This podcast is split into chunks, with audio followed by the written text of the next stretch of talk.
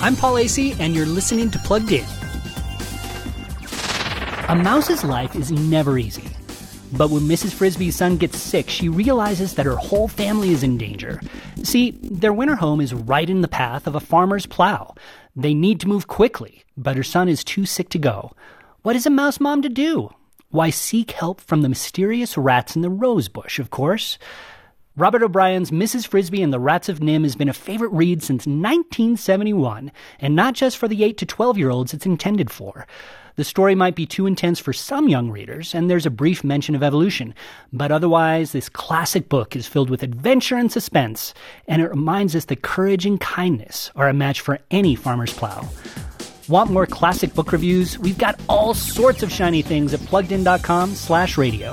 I'm Paul Asay for Focus on the Family's, Plugged In.